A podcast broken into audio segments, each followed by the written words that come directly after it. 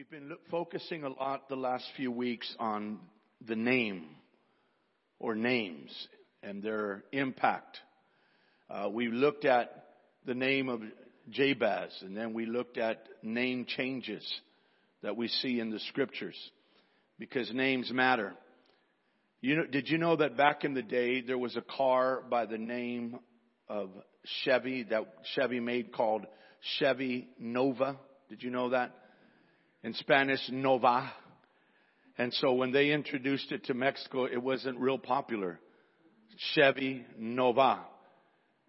It doesn't go. Seriously. Names matter.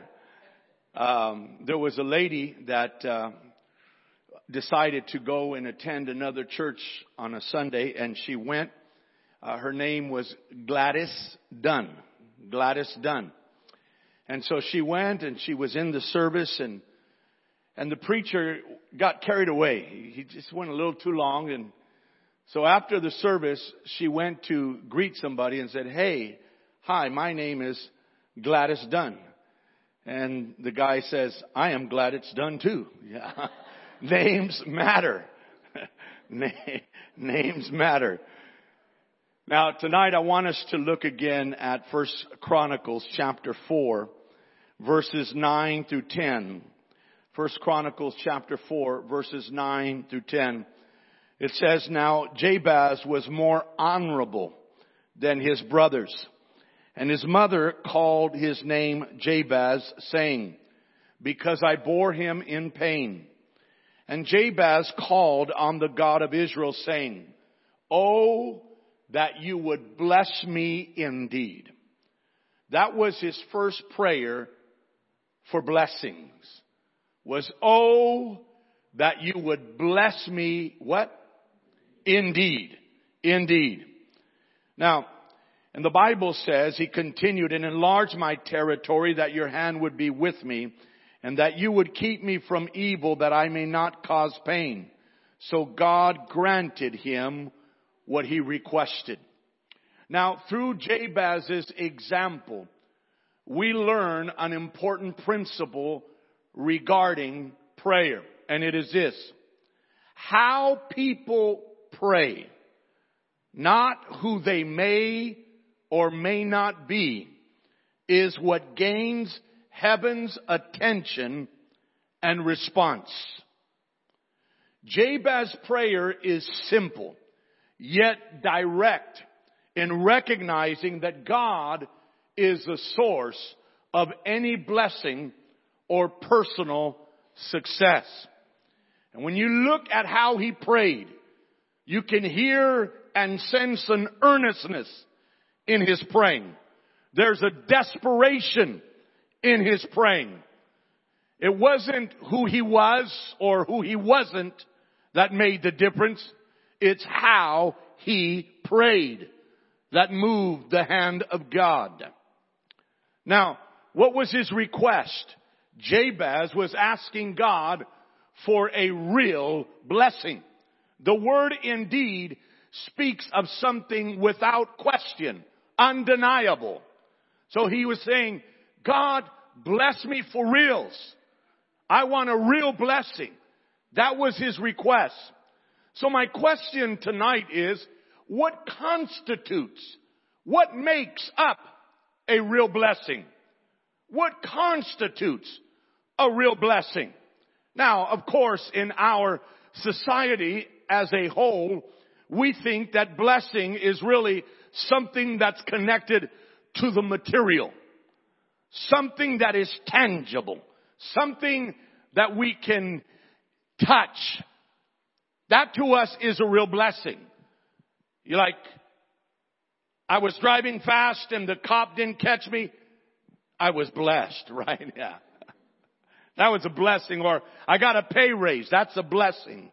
You know, those things that we see for ourselves or experience for ourselves that benefit us, we consider that a blessing. But tonight, I want to focus on another aspect of blessing that often is overlooked, but that I believe is discovered in what God did for Jabez and another individual in the scriptures who asked for a blessing. Here it is. Sometimes the real blessing is not what God gives to you as much as what God does to you and in you. Let that sink in tonight. Sometimes the real blessing is not what God gives to you as much as what God does to you and in you. I want to look at another prayer for blessings found in the book of beginning, the book of Genesis. In Genesis 32, verses 22 through 30, it says, And he arose that night and took his two wives, his two female servants, and his eleven sons, and crossed over the ford of Jabbok. He took them, sent them over the brook, and sent over what he had. Then who? Jacob was left alone, and a man wrestled with him until the breaking of day. Now when he saw that he did not prevail against him, he touched the socket of his hip, and the socket of Jacob's hip was out of joint as he wrestled with him. How many of you would agree that that was a painful experience? Having the socket of your hip come out of joint. That would be very painful. And it says, and he said, let me go for the day breaks. But he said, that is Jacob, I will not let you go unless you what? You bless me. So he's asking for a blessing just like Jabez did. Oh, that you would bless me indeed for reals. Jacob is asking as well for a blessing. And look what happens immediately after he asked for a blessing. Look at the response of the Lord to his request. So he said to him, what is your name? He said, Jacob. And he said, your name shall no longer be called Jacob, but Israel. For you have struggled with God and with men and have prevailed. Then Jacob asked, saying, tell me your name, I pray. And he said, why is it that you ask about my name? And he blessed him there. So Jacob called the name of the place Peniel. For I have seen God face to face and my life is preserved. The late Bible teacher, Warren Wiersbe, he notes the following. God meets us at whatever level he finds us in order to lift us to where he wants us to be. To Abraham the nomad, God came as a traveler, Genesis 18. And to Joshua the general, he came as a soldier, Joshua 5, 13 through 15. Jacob had spent most of his adult life wrestling with people. Esau, Isaac, Laban, and even his wives. So God came to him as a wrestler. I love that. God comes to meet us where we are in order to lift us to where we can be. God encountered Jacob where he was at the present state in the process of his journey in order to lift him to where he could be. And tonight I want to make that clear unto us that the blessing, the best blessing that we can experience is not what can we, what we can gain materially or economically, but it is what God can do to us, in us. Now, notice where he crossed over at? A place, a river called Jabberwocky. No, it wasn't. Jabbok. Say Jabbok. Jabbok means, watch this, pouring out or emptying. That's the place where he would discover his blessing. The place of pouring out or emptying. This is important because in order for you and I to experience that genuine blessing, that real blessing where, of what God does to us and in us, it requires our willingness to pour out, to empty ourselves. Because did you know God can't do anything for a man or a woman who is full of themselves? God can't do anything for a man or a woman who is full of themselves. And this teaches us that in order for us to experience that real blessing that will lead to lasting change in our lives, we've got to be willing to pour out, to empty ourselves. Look what the psalmist says in Psalms 62 verse 8. Trust in Him at all times, you people. Notice, pour out your what? Your heart before Him. God is a refuge for us. Selah. I like the way the Passion Translation puts it. In the Passion Translation, it reads this way. Join me, everyone. Trust only in God every moment. Tell Him all your troubles and pour out your heart longings to Him. Believe me when I tell you, He will help you. Pause in His presence. And if you study that passage of Genesis 32, 22 through 30, what you discover is the blessing was initiated when Jacob was willing to pour out, to empty himself. And some of us are saying, what's it going to take for God to bless me? It's going to take you and I being willing to pour out what's in us. Empty out what's in our hearts. Why? Because when we pour out what's in us, it makes room for God to pour in what He's longed to bless us with in our hearts and lives. The blessing that Jacob experienced wasn't so much a change of circumstance as it was a change of character. Sometimes we pray, get me out of this. And God is saying, we need to get you out of the way.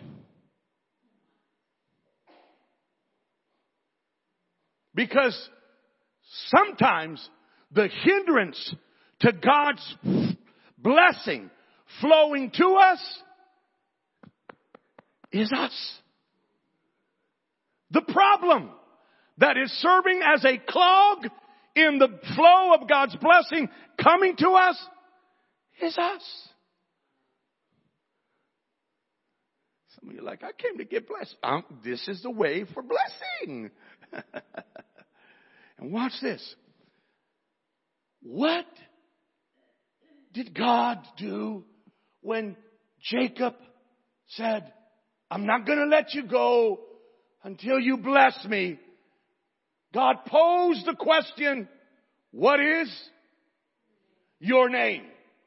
What is your name? And his name is Jacob, Jacob, conniver, heel grabber, someone who is constantly pulling your leg, trickster, schemer. God was getting him to admit who he truly was. Because who he truly was at that moment was the reason why he wasn't experiencing the blessing of God. God was bringing him to the place of facing the reality. My greatest enemy is enemy. and here it is. Change begins with confession. Change begins with confession. Speaking the truth of where I'm at. Speaking the truth of what I'm dealing with in my life right now. Change begins with confession. So he said to him, what is your name? He said, Jacob. Again, I love what Dr. Warren Wiersbe says. He says, it is as if God is saying to Jacob, are you going to continue living up to your name, deceiving yourself and others? Or will you admit what you are and let me change you? He continues, isn't it refreshing that the people God chooses to use in scripture are so messed up? it gives me hope. What about you?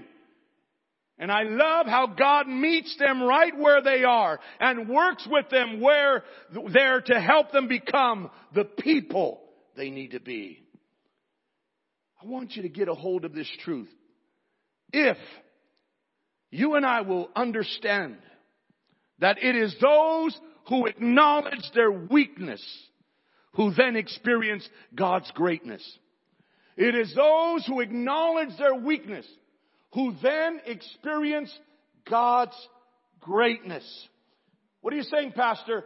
Until we admit the truth about our condition, we will remain as we are. So the question is, what is your name? Until you can say, my name is bitterness, you can't be healed. Until you can say, my name and what I'm feeling right now is like a failure, you can't be a success.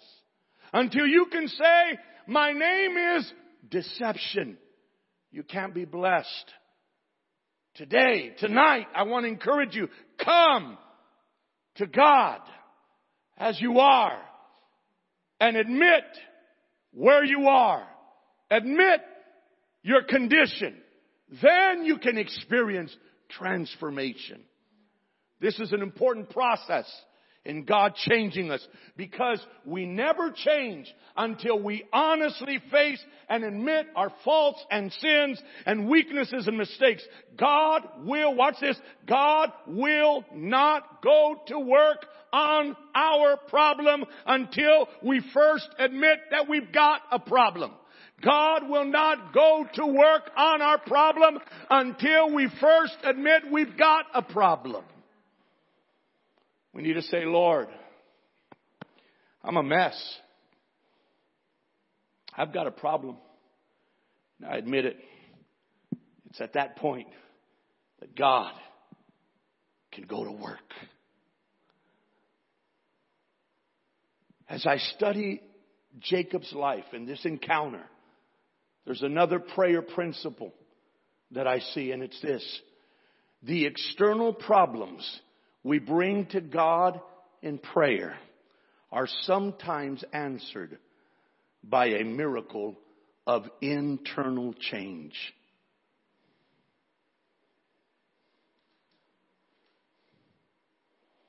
We think if God gets me out of this, then my life will truly be better. And God's saying, I don't need to get you out of that as much as I need to get you out of the way. By getting you to be honest about where you're at right now. When did Jacob prevail? When did he overcome? When did he conquer? When his thigh was out of joint and all he could do was hold on and get the blessing. Ooh, did you get that? When was he blessed? when his thigh was out of joint and all he could do was hold on and get the blessing. This is important that we get a hold of this because what it teaches us is that the way to promise is through our pain. The way to power is through holding on to God in our pain. You want the blessing. Don't let your pain turn you away from God. Don't let it cause you to go astray from God, to run from God. No. In your pain, hold on even tighter and you will find strength, help, blessing. The man who is the lowest down is the man who God lifts up the highest. The man that has the greatest humility will be the most exalted. So why is it? Why is our walk with God sometimes a crawl with God? Why the lack of passion for our Savior who gave His all for us? Why the lack of victory over sin in the average Christian life? Why the lack of power to shake the world for Christ? The words of Billy Sunday ring true. He that is a stranger to prayer is a stranger to power. You see, his wrestling symbolized his persistence in prayer. His wrestling with God symbolized his refusal to be denied the blessing. His clinging to God in his pain symbolized his unwillingness to let go until he received his blessing. And I'm telling you, through experience and through walking in this walk with the Lord and watching others that have gone before me and have, I've had the honor to walk with, that I've learned through them and learned for myself that time in the presence of God, even when you're in pain, even when you're oppressed, even when your soul is vexed, is never wasted time. Because when you spend your pain, your time of pain, anguish, and oppression in His presence, there is a release of a power that is greater than anything that you're dealing with that is released in you. I'm telling you. This is why you hear it often here. Time spent at the altar, not just here, but in your own altar at home will alter you. It will change you. When was Jesus transfigured on the mountain before Peter, James, and John? Luke tells us he was transfigured while he prayed. That's what we see here. Jacob was changed from being a conniver, deceiver, to becoming a prince with God through wrestling and persistence in prayer. Now here's what I know. In adversity, when we're dealing with trials and troubles and tribulation in our lives, we usually want God to do a removing job. When he wants to do an improving job.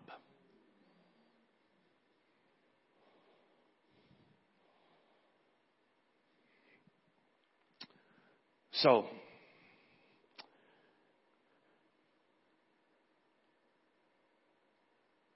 the best way I can bring this teaching to a conclusion is through what I found in one of my resources written by Bible teacher David, David Bryant. He writes this.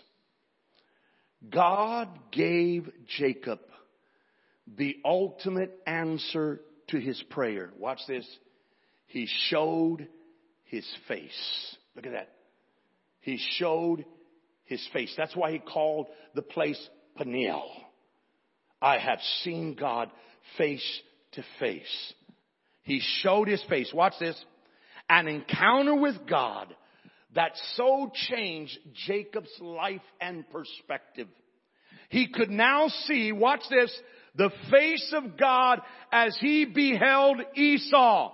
He said it in Genesis 33:10. Looking at you, it's as if I see the face of God. this is amazing that when you spend time in God's presence and you allow Him to change you, it changes how you view life. You begin to see God wherever you go. This is powerful. Ah. Watch this. To see God's face in a life transforming encounter is a, is the goal of every prayer.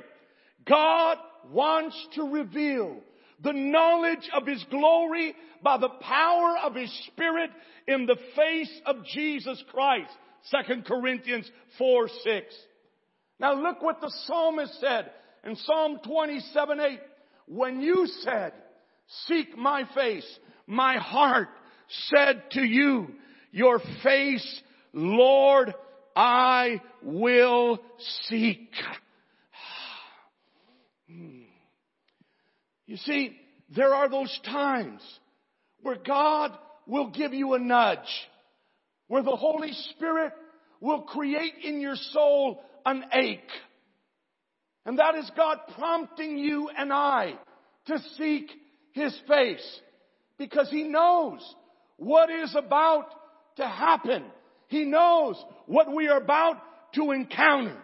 And He knows that before that encounter, if we will respond to His prompting, we will have an encounter with Him that will change us as well as pour into us His power so that no matter what we encounter after that encounter with Him, we will be able to see Him, see Him in the face of what we confront in life. We will see Him. We will see Him. You see, this is why David goes before Goliath and he says, you come to me one way, but I come to you in the the name of the Lord of hosts because he was seeing more than Goliath on that valley of Elah. He was also seeing the presence of God with him. That's what gave him confidence. And when you spend time before God and allow yourself to respond in the affirmative when he nudges you to call on him, to seek him, you will experience him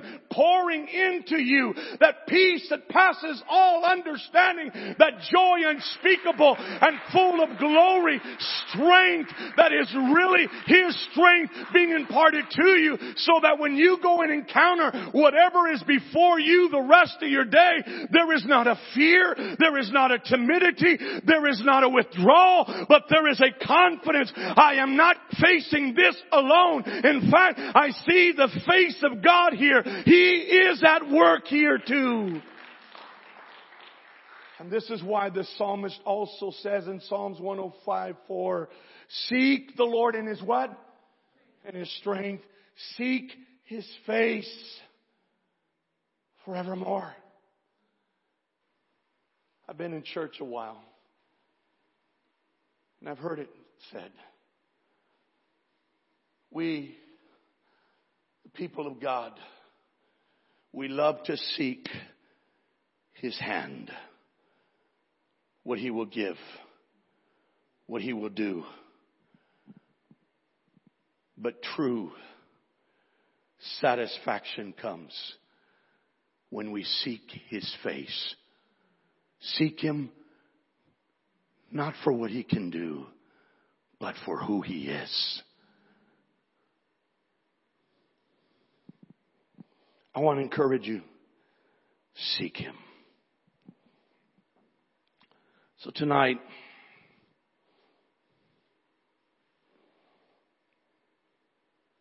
I want to let you know that God is willing for you to be the very best you.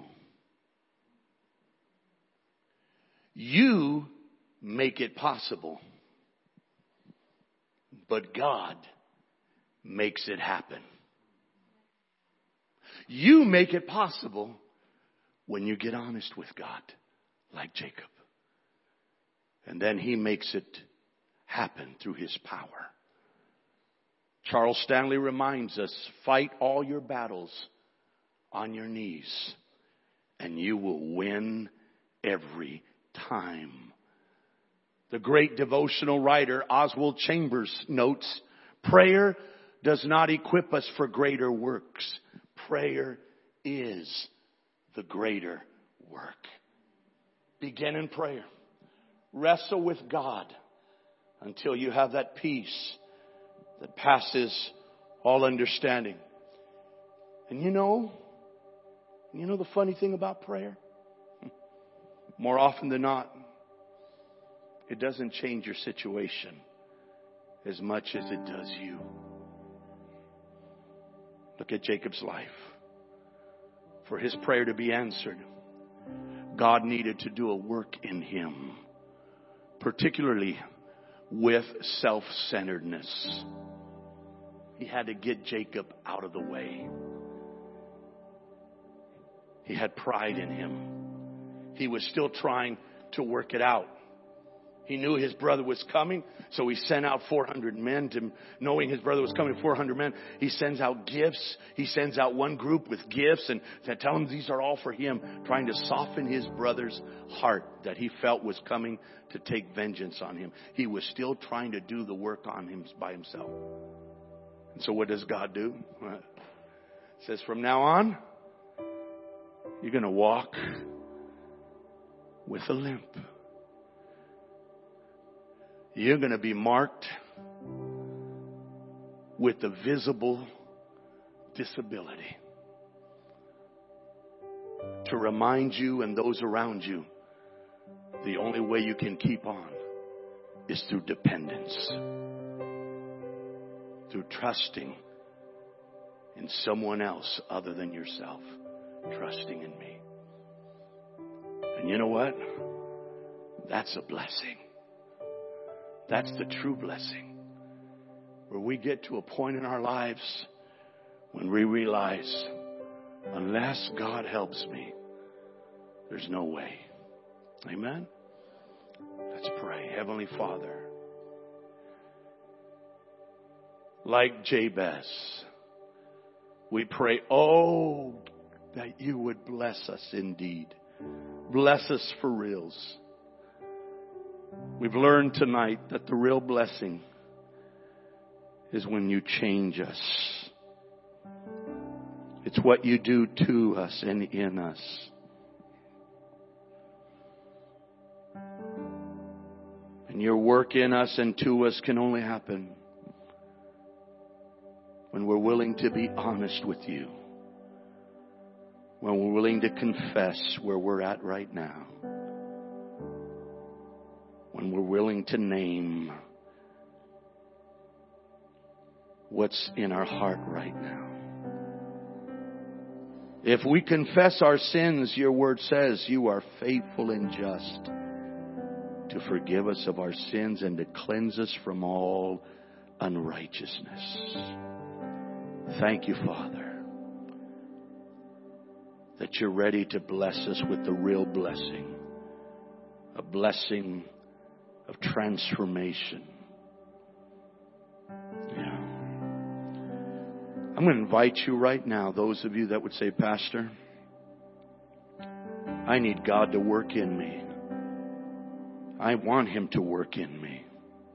I want that real blessing. I want to be changed through Him. I want Him to transform my life. I want Him to get me out of the way so that His blessing can flow in me and to me. I want His work in me. I want to be dependent on Him. I want to learn to trust Him more, lean on Him more. I realize that's where the true blessing lies, where I lean on Him and not on my own understanding. I need to get honest with God tonight so that I can have that real blessing. That's you. I want you to make your way forward to this altar. You can kneel or stand, but come if that's you. Because I'm telling you, when you come in that, with that disposition, that posture of humility and honesty, God will give you grace. He will release to you supernatural imparted ability. I know it well in my life. I've seen it in others. When they got honest with God, He came in His power and did in them and for them what they could not do for themselves. He's done it for me. He'll do it for you. Come. I want God to bless me with the real blessing tonight. Come. Come and get honest. Come and pour out your heart. Some of you, there's some stuff inside of you that you need to get out. Pour it out before Him. Pour it out before Him. And then He will pour into you what He's longed to give you. Yeah. Thank you, Lord. Thank you.